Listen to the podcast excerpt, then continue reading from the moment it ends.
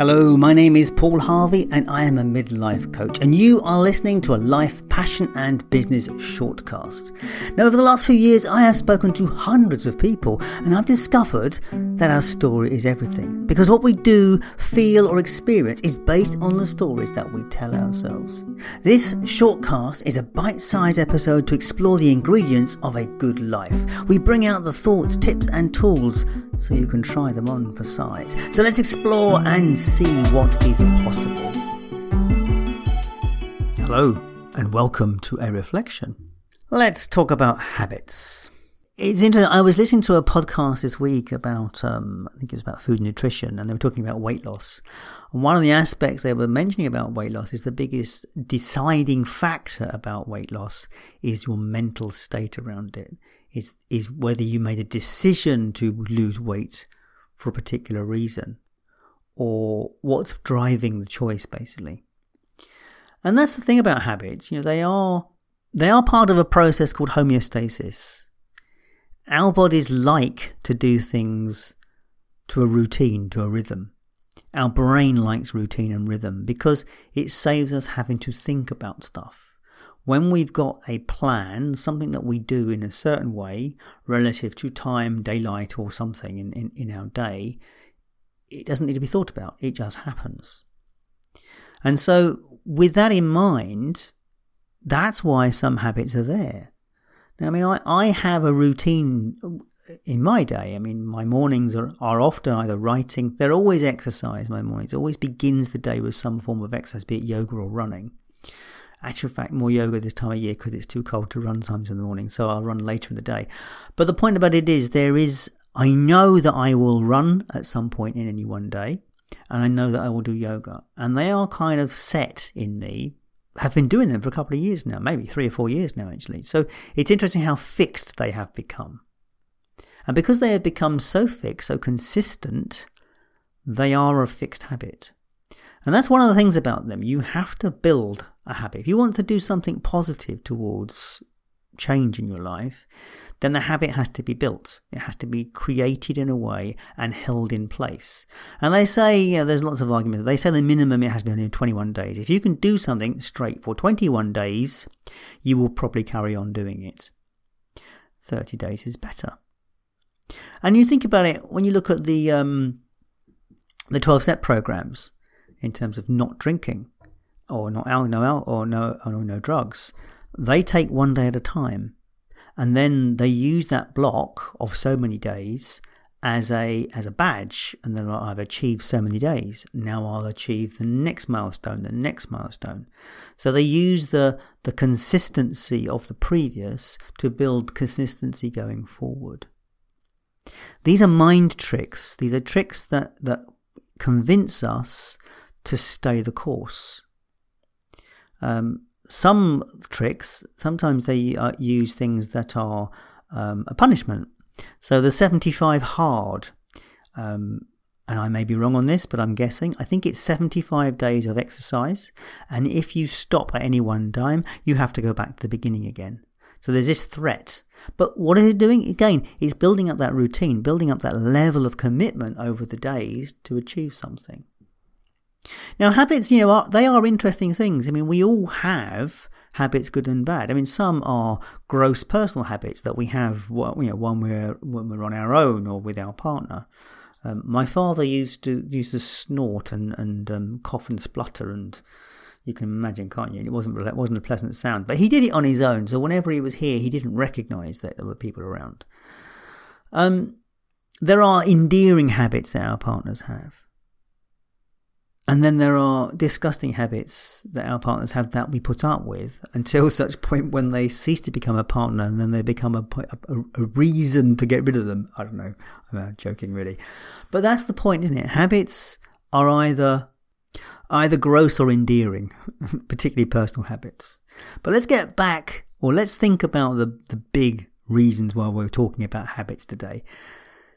Creating a habit is is the path towards getting change. It's the path towards moving towards the lifestyle or, or life changes that you want. And so that might mean, uh, it might mean health, it might mean fitness, it might mean losing weight. But it all starts with the idea of getting the head in the right place.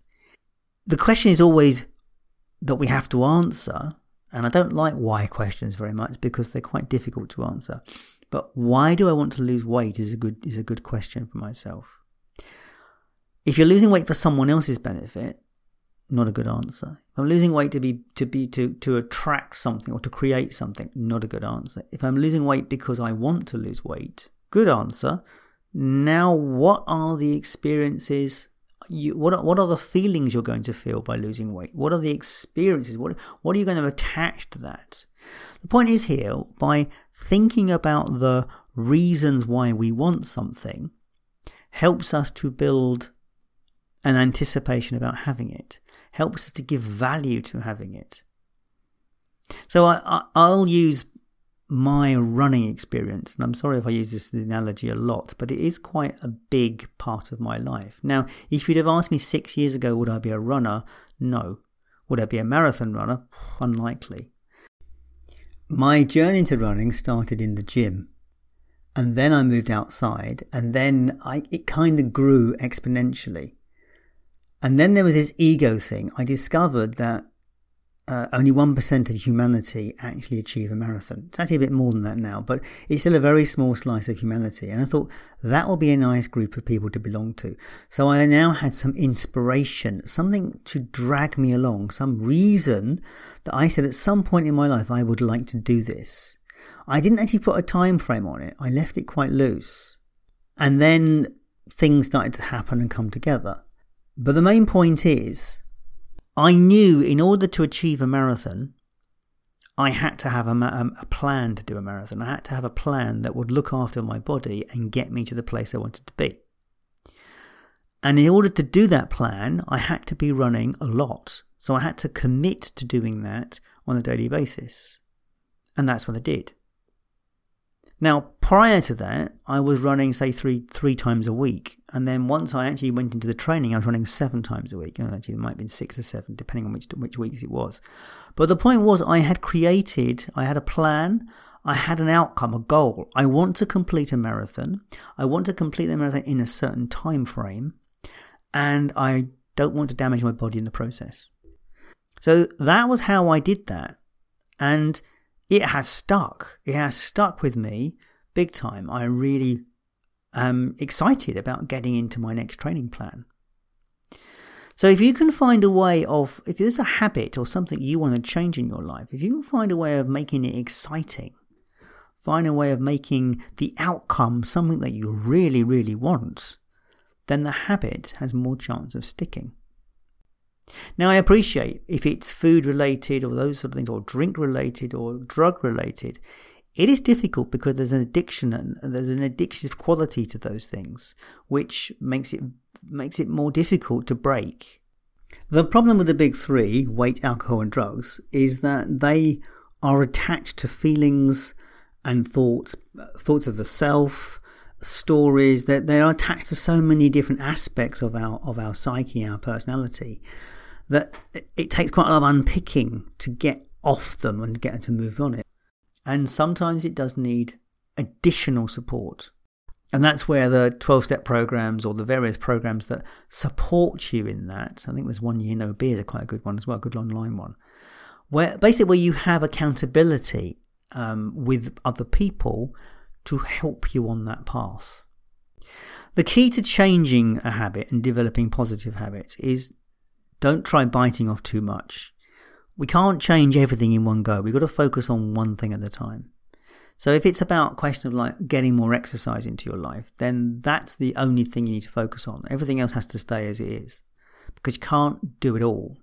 So it's it's about setting a habit, and it might be every morning I get up and do so many stretches, or I do so many push-ups. That might be a simple thing. There's a certain power in linking a new habit with an existing habit. So if you always make tea first thing in the morning, put a post-it note by the kettle to remind you to do something, to do something or read something. Um, it, it's about you know habit stacking, putting things together that helps you to uh, do it because you do the one thing and the other thing instantly follows on. But at the end of the day, it is about inspiration. It is about choosing to be inspired by the changes the habits will bring you. And this is just a very short conversation today about the power of developing new habits and some of the tools and tricks you can use. There have been loads of guests on the podcast that are specialists in this or that have used various tools and tricks to, to actually get new habits developed. And as uh, as a coach who does focus coaching, that's one of the things that I work with people on the same process. And that's the idea about helping someone really define a goal, look at for all the things that are standing in the way of that goal, uh, and then finding strategies to knock those knock those things down and to and to kind of meet the goal and meet the, the outcome they're looking for. So I'll, I'll put some link, links in the in the podcast notes to to the guests that have various strategies for ha- for habits. So there are three guests that come to mind that I think were, were very interesting in this subject. Gemma Ray is one. She's got some fantastic books about self discipline and procrastination and she's a great fun podcast to listen to. So it's very worth worth listening to Gemma. She's always a good laugh. And then the other two was um, was RJ Singh. Now he um, overcome he overcame alcohol and he developed an ultra habits. He was one in he's he's he's someone that's actually taken the running model to extremes and does kind of like 100k races and things. The other guy was Guy Manuel, and he is very much into breaking habits, and I think he's probably was probably alcohol related as well. So there's a couple of podcasts that you might want to check out, and of course then there's Gemma's, and probably I will re-release one of these on Wednesday. I'm not sure which one yet. We'll have a listen to them all and see which is the most appropriate.